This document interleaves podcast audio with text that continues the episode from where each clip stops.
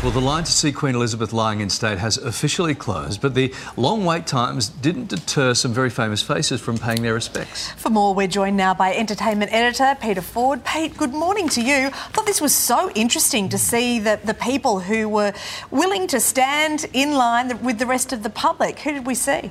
Yeah, it was quite remarkable because this really was a pilgrimage and there was no VIP access. There was access for working members of the media to go in faster. But if you were just a celebrity like Sharon Osbourne, she lined up with everybody else. She waited there, she chatted to And people, what did she and need? she got in. And she, you know, like everybody else, she waited her turn. David Beckham's had a lot of publicity over the weekend to the point where people are saying, oh, it was a setup, it was a publicity stunt. Yeah, like David Beckham really needs to do that to get some publicity.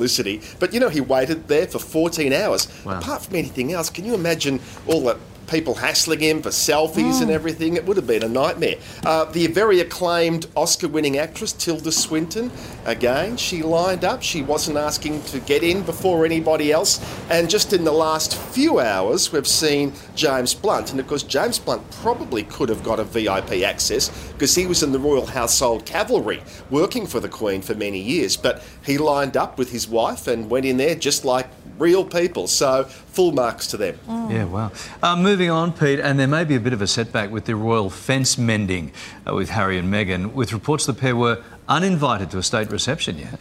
Yeah, so this big VIP function, which was held overnight our time with all the world leaders, just an extraordinary gathering. Harry and Meghan were not there. Now, the problem with that was they originally had been invited to go, but then the reports say they were uninvited. But to make that, to rub salt into the wound, they're saying that in fact they were not told that you're uninvited until they read it in the press. Now, the function was for working members of the royal family. So that's pretty clear. They're not that. They chose not to be that. So but the problem was they were sent the invite. So what they've done now by making this boo-boo is give them ammunition.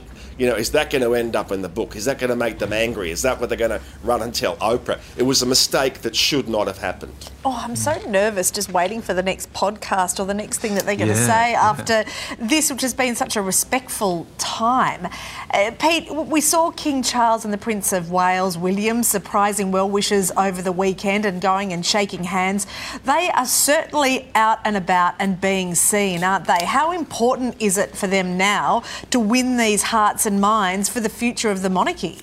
Well, I think they're very clear about that. I think they uh, they're on already. Apart from anything else, when you look at this vision, you think you two must be just so exhausted, emotionally, physically, mentally, and they're doing things that we're not actually seeing, and we're certainly seeing a lot of things they're doing. But I watched this live as it happened. Went for about half an hour, and they both worked that crowd superbly. But the thing that really jumped out at me with King Charles was he's very tactile. In some cases, he even initiates the physical contact with people. A lot of people you'll see are putting their hands out and he responds to that, but sometimes he actually goes and makes the first approach to people. He also, in amongst his grief, manages to find opportunities to have a laugh. So I I talked to you last week about the fact that he loves comedians. He loves laughter. And I think these might be the two early things that we'll see that will separate him somewhat from Queen Elizabeth is that A, he is very tactile, and nobody will accuse Queen Elizabeth of being that.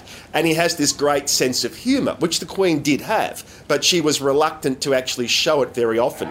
But of course, in this day and age, when you're out about in the crowd, everybody wants to get their phone out and capture it. And yeah, but so they were warned, please don't do that. This is the warning they were given. Ladies and gents, calm down, come past, please, thank you. Shake hands, enjoy it, real life. Oh, Yeah, just enjoy the moment. Stop getting your phone out. Yeah, also, also interesting that of the 10 phones that were up, only one went down when they were asked. I know, I saw that Yes, too. yes, and he makes the first move. Who knew? Yeah. Who knew, indeed? said. Good on you, Pete. Thank you. Thank you. Bye.